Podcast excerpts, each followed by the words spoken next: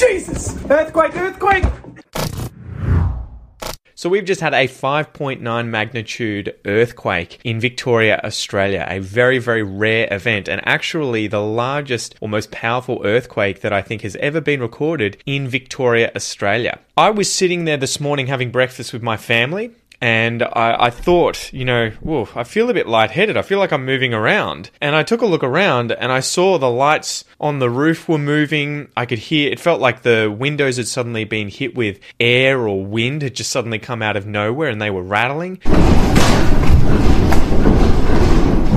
And then I looked down, and the ground in the house, the ground in the house, the floor seemed to be moving below me. So I realized I wasn't stoned, I wasn't drunk, I wasn't high. This time that it was an earthquake. And I looked over at my wife and she was like, What the hell? Is it, you know, me too? Am I getting lightheaded? Am I going to faint or something? And I was like, It's an earthquake. It's an earthquake. So that was the first she ever experienced. And instead of being terrified, she was actually really excited and started screaming, Oh my God, it's an earthquake. I can't believe it. Reenactment in three, two, one.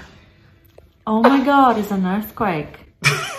She's from Brazil. She's never experienced one. This is by far and away the biggest earthquake I've ever experienced. I would love for you to tell me down in the comments today how did you experience the earthquake in Australia if you were here? It seems to have been felt everywhere from Adelaide, all throughout Victoria, throughout New South Wales, and I think even in Brisbane. We've had some friends there say they felt something as well. So it was a very, very big earthquake. That's your cue, Japanese friends, to just say, Hold my beer, Pete. The only other earthquake I've ever experienced was in Melbourne a few years back when I was studying my PhD. I was living in North Melbourne and I thought that some huge animal had run across the top of the uh, house. I was just like, what the hell is this? But the whole thing was shaking, so I quickly realized it wasn't a possum. That's because I was busy. Anyway, it's been an interesting day. There was a little bit of damage done to some older buildings on Chapel Street in Prahran in Melbourne, but besides that, I don't think there have been any injuries and definitely no deaths that I've heard of yet. So it's been really interesting. Leave a comment below and tell me where were you this morning when you felt it? Was it the first time you've ever experienced an earthquake? What was your sort of sensation? When did you realize that it was an earthquake? But some, if, if it's too, um... Besides that, I thought that we could talk a bit about earthquakes and geology in Australia. So I had to brush up on my first year geology and seismology skills today, but I thought we could go through some articles that I've opened up here. We can talk about earthquakes in Australia, why, where, how they're happening. We can talk about how they're measured and how they occur. So I thought this would be really, really interesting. So here's an article from abc.net.au, a really good news site that you can check out down under. Earthquakes in Australia, how big do they get and how prepared are we? Most of us tend to associate earthquakes with places like New Zealand, California, or Japan. And you'll see that here at the top of the article. This is an image from New Zealand where the road has been all sort of concertinaed up. No, I didn't make that up. To concertina something is actually a verb. And the bitumen has all these huge cracks in it from obviously an earthquake. So these locations lie on the edge of tectonic plates where the stress of plates pushing against one another causes rocks deep within the earth to suddenly break and split past one another resulting in an earthquake. But what about earthquakes in Australia? Yeah, so many of you may not realize that besides places like New Zealand, California and Japan, which I believe lie on um, the fault zones or the, the areas between tectonic plates where they're meeting, Australia doesn't actually sit on the boundary of tectonic plates. We're kind of smack bang in the middle of a tectonic plate, and so it's pretty weird for you to hear about big earthquakes in Australia. They do happen though obviously, as evidenced by today's 5.8 mag- magnitude earthquake, which I think was re estimated to be 5.9. So, Trevor Allen is a seismologist with Geoscience Australia who works on determining the likelihood of catastrophic earthquakes affecting Australian communities. As Australia sits in the centre of a tectonic plate, our earthquakes are a bit different to other places. Dr. Allen uses the analogy of a pavlova. This is that New Zealand Australian cake that has meringue in it and cream and everything. He uses that as an analogy for earthquakes in Australia. Quote, Imagine, if you will, that a tectonic plate is analogous to a pavlova, with a thin brittle crust lying above a ductile but mostly solid meringue mantle. Almost poetic. The Australian continent would sit in the middle of our pavlova. If you put your hands on the edges of the pavlova and start to squeeze, the crust around your hands will be the first thing to break, like those earthquakes at the boundaries of tectonic plates. So these are the ones that happen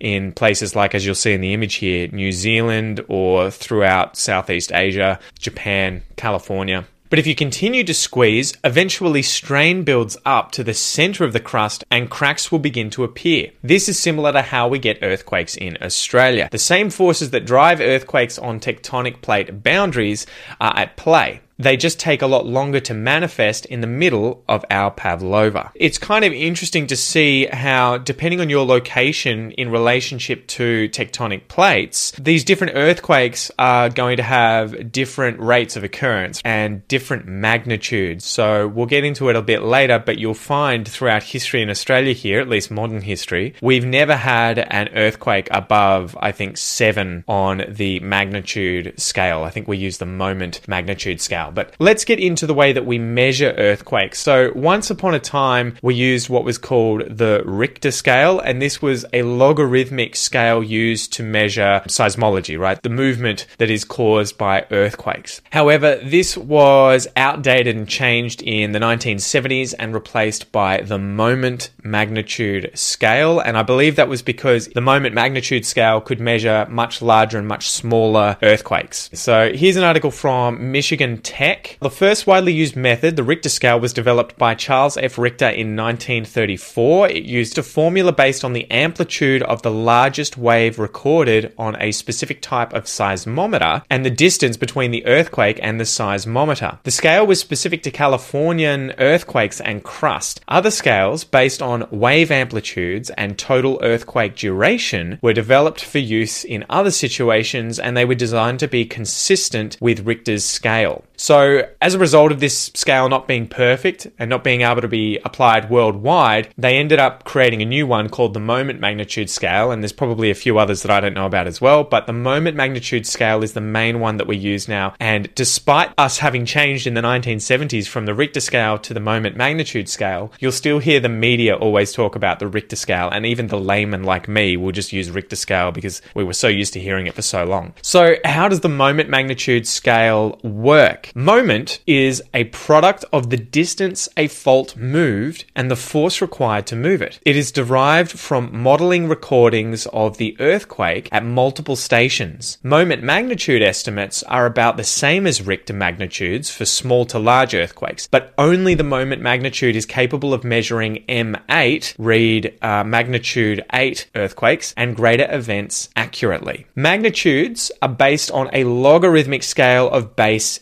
10. So this means that if you get an earthquake of magnitude 1, it is 10 times weaker than an earthquake of magnitude 2. So each time you go up the scale by a unit of 1 on this logarithmic scale, the next number means that that earthquake is 10 times more powerful than the previous one. So a magnitude 5 is 10 times bigger or stronger or more powerful than a magnitude 4. And if you go up to magnitude 8, it's, you know, thousands of times stronger than a magnitude 5 or 4. And there was a really interesting point here. So to give you an idea how these numbers can add up, think of it in terms of energy released by explosives. A magnitude 1 seismic wave releases as much energy as blowing up 6 ounces of TNT right? Dynamite. Six ounces. So that would be, you know, that'd be able to fit into my beer here. Whereas a magnitude 8 earthquake releases as much energy as detonating 6 million tons of TNT. Isn't that insane? Fortunately, most earthquakes that occur each year are too small to be felt by most people. Let's also talk about the Mercalli scale. Another way to measure the strength of an earthquake is to use the observations of people who experienced the earthquake and the amount of damage that occurred to estimate its intensity. The Mercalli scale was designed to do just that. The original scale was invented by Giuseppe Mercalli in 1902 and was modified by Harry Wood and Frank Newman in 1931 to become what is now known as the modified Mercalli intensity scale. To help distinguish it from magnitude scales, The modified Mercalli intensity scale uses Roman numerals. So if we jump over to the Wikipedia page here for uh, Richter magnitude scale and we scroll down to the Richter magnitudes here, we've got a table on the screen here with different columns magnitude, description, Mercalli intensity, and then average earthquake effects. And so with magnitude, whether it's Richter or the moment one, this is where you'll get that number of 1 to 5.9 like today. You'll then get a description as well. So between 1 and 1.9 is a micro earthquake, between 2 and 3.9 is minor, 4 and 4.9 is light, 5 to 5.9 is moderate, 6 to 6.9 is strong, 7 to 7.9 is major, and 8 to 9 or more is great. And then the Mercalli intensity scale is Roman numerals going up there from 1. It's obviously sort of similar in terms of the number, which is why they use the Roman numeral scale, but a magnitude of 1 is Mercalli intensity scale of 1. 2 is 1 to 2. A magnitude of 3 is 3 to 4. Uh, a magnitude of 5 is 5 to 7, etc. You can see how it sort of goes up. And they, there's obviously a bit of variation there depending on the damage that's done. So if we go to the average earthquake effects, a magnitude of 1 Mercalli intensity scale of 1 is a micro earthquake that is not felt or rarely felt and is still recorded by seismographs. And then if we go all the way up to, say, an 8 to 8.9, this is major damage to buildings, structures likely to be destroyed, will cause moderate to heavy damage to sturdy or earthquake resistant buildings, damage in large areas felt in extremely large regions, and we get one per year. And that was the other interesting thing that I wanted to talk about the average frequency of occurrence globally of each of these different magnitude earthquakes. So the lower the magnitude, the higher the rate that those earthquakes are actually going to happen. So if it is a magnitude 1, they're much more frequent and you're going to have millions of these per year globally. Whereas if you get to magnitude 4, for example, here, and we go across, we'll have 10 to 15,000 of these globally per year. And then if we get above 7 to 8, that's 10 to 20 per year. 8 to 8.9 is 1 per year. And then 9 or more is 1 per 10 to 50 years. So it's interesting to see that these are kind of on an inverse log scale. And you guys better with maths will be able to sort of correct my uh, terminology here, but you see that the intensity of the earthquake as it increases, the much lower the frequency that that earthquake is likely to occur. So, really small earthquakes, millions of them a year, really, really big ones, one a year, maybe one every decade or five decades. And we've got another graph here. So this is an interesting graph showing this magnitude and logarithmic scale here, going from 1 to above 10. And it's got some of these earthquakes listed on the graph here with Chile 1960 at what looks like nine and a half on the magnitude scale. And obviously that's the one of the biggest ones on record. So we don't have anything on this graph at least that went above 10. And the crazy thing is the amount of energy released in that Chile earthquake, if we go to the energy equivalents on the right hand side of the graph here, it's more than the Krakatoa eruption and it's more than 10 times the world's largest nuclear test. It's just insane, right? And the world's largest nuclear test is bigger than the Mount St. Helens eruption, which is that eruption that took place in the US where this, this mountain, this volcano effectively just disintegrated, killed lots and lots of people, but that was it's it's actually caught on film. It's insane. All right, so we sort of talked about how these earthquakes occur in Australia. We've talked about how they're measured today using the moment magnitude scale instead of the Richter scale. We've got the Mercalli intensity scale to measure the damage that's actually done irrespective of the power of the earthquake. Let's talk a little bit more about geology. I love this stuff. I haven't thought about it for a long time, but when I was at uni, I absolutely loved this stuff in geology. Okay, so there are three different types of interactions. You're going to have divergent interactions where the plates are pulling away from one uh, one another, and so anytime you're ending up with this force building up at this zone, the force is going to be pushing outwards. Then you've got convergence where they're obviously converging, right? They're coming at one another, and you've got transform where they're moving side to side. So one might be moving faster than the other, and they're rubbing against one another. The interesting thing is that when they're convergent and they're coming at one another, one of these plates has to go below the other one, and this is called the subduction zone. And where they're rubbing against one another, this is the subduction interface. And the reason that you end up with really powerful earthquakes at these areas of subduction, and probably the transform as well, again, geologists, feel free to correct me, is because that friction is building up where these two plates are being pushed one above the other one. And so the plate is effectively getting stuck, pressure and power is building up behind it, and when it's released and it slides, that subduction interface, it, it slides one below the other, one above the other, you end up with a lot of energy being released, and this is what ends up causing things like earthquakes. So, to finish off, let's go through a little article here from usgs.gov.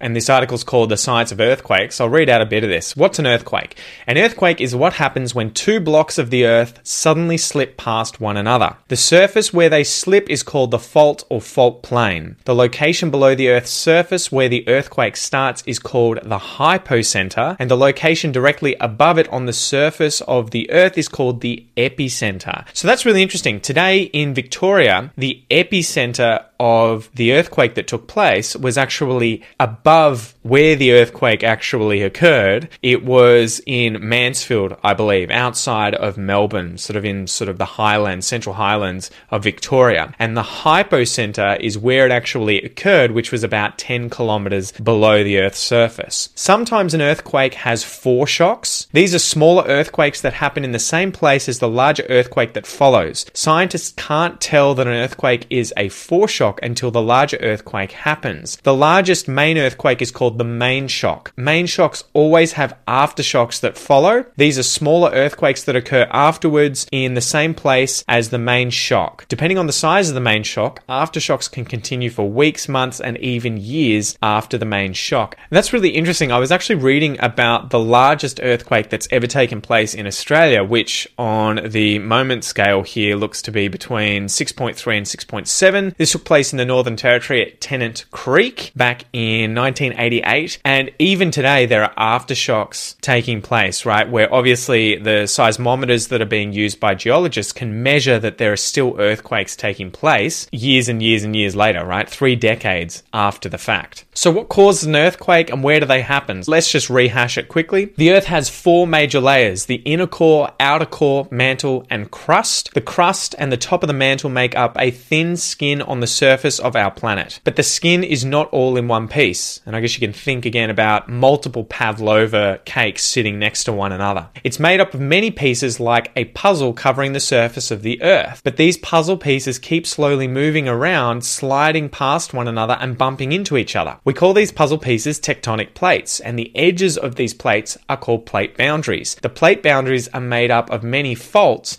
and most of the earthquakes around the world occur on these faults. Since the edges of the plates are rough, they get stuck while the rest of the plate keeps moving. Finally, when the plate has moved far enough, the edges unstick on one of the faults and there's an earthquake. So that's what we were talking about before with those three different types of plate interactions where it's divergence, they can move away from one another, convergence, where they can move towards one another and you end up with that subduction zone, or transform, where they're moving past one another, right? They're sort of rubbing shoulders, if you will, but going in opposite directions. And so there's a really interesting image here that I recommend you guys check out in this video where you can see the plates of the world and you'll be able to see in the bottom left corner here that the Australian continent is smack bang in the middle of the Australian tectonic plate. And so if you look to the east of Australia to New Zealand, you'll see that the Pacific plate and the Australian plate actually cross through the middle of New Zealand effectively, which is why they have such awesome skiing on that mountain range. But it's also why they end up with so many earthquakes. I mean, you guys all know the story about Christchurch. They're still repairing, right? So why does the earth shake when there is an earthquake? While the edges of faults are stuck together and the rest of the block is moving, the energy that would normally cause the blocks to slide past one another is being stored up, potential energy. When the force of the moving blocks finally overcomes the friction of the jagged edges of the fault and it unsticks, all that stored up energy is released. The energy radiates outward from the fault in all directions in the form of seismic waves, like ripples on a pond. The seismic waves shake the earth as they move through it, and when the waves reach the earth's surface, they shake the ground and anything on it, like our houses as well as us. And it's interesting, if you go down here, there are two main types of these seismic waves. So you'll see the image here P waves, which are horizontal waves that compress the Earth, and S waves, which happen on a vertical plane, more like, say, a wave in the ocean. So I'll read it out here so that you get the actual definitions. P waves alternately compress and stretch the crustal material parallel to the direction that they are propagating. S waves cause the crustal material to move back and forth perpendicular to the direction they are traveling. Lastly, let's talk about megathrust earthquakes. So the largest earthquakes happen when one plate collides and slips under another. This is a megathrust earthquake, or collides with and slips past another slip strike earthquake. So I think that's subduction zone versus transform zone. You're not going to get huge earthquakes where they're divergent plate edges moving away from one another. Megathrust quakes can be some of the largest quakes that we've seen. These include the magnitude 9.1 Sumatran earthquake in 2004, which triggered a series of tsunamis that hit coastlines across the Indian Ocean and killed at least 230,000 people, and the magnitude 9 Japanese earthquake in 2011 that also generated a large tsunami and led to the meltdown of three reactors at the Fukushima power plant. They occur when the plates collide and lock together, forcing one plate below the other. Slip strike earthquakes. A separate type of earthquake is caused by a transform fault, also known as a strike slip fault,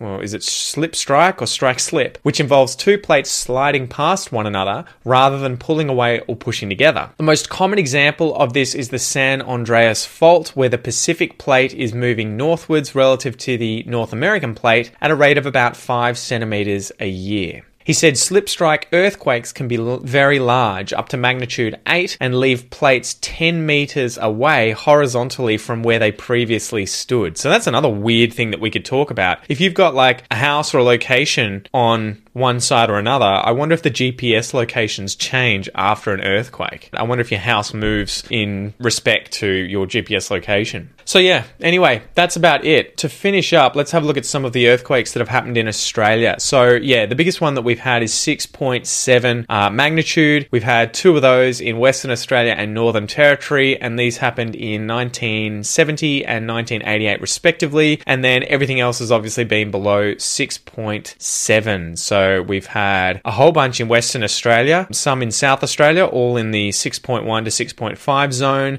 We've had one in 1902 at a 6 in South Australia and Queensland, and then they're all obviously below that. But there's quite a few, there's probably 50 or so here listed. Uh, we've only lost 2, 13, 15 people to earthquakes in Australia, and it looks like we've only ever had a few hundred injuries from these different earthquakes. And I think the worst earthquake that we've ever had was the Newcastle earthquake in 1989 that caused $4 billion in damage and uh, led to 13 people dying and 160 people being injured. So, interestingly, this is an example where the Mercalli scale is a 7 despite the magnitude of the earthquake being a 5.6. So, obviously, because of the carnage that the earthquake caused. That's probably long enough for today, guys. Hopefully, you enjoyed this episode, learned a bit about geology. Again, if I've made any mistakes here, feel free to correct my ass in the uh, comments below. And also, let me know of your experiences with earthquakes in the comments. Have you experienced the Australian earthquake that just took place uh, as of today? Have you experienced something way worse, way larger, way more powerful in your home country or other countries that you've visited? Let's keep the discussion going there. And if you want to learn more about Australia, check out this video here. See you next time.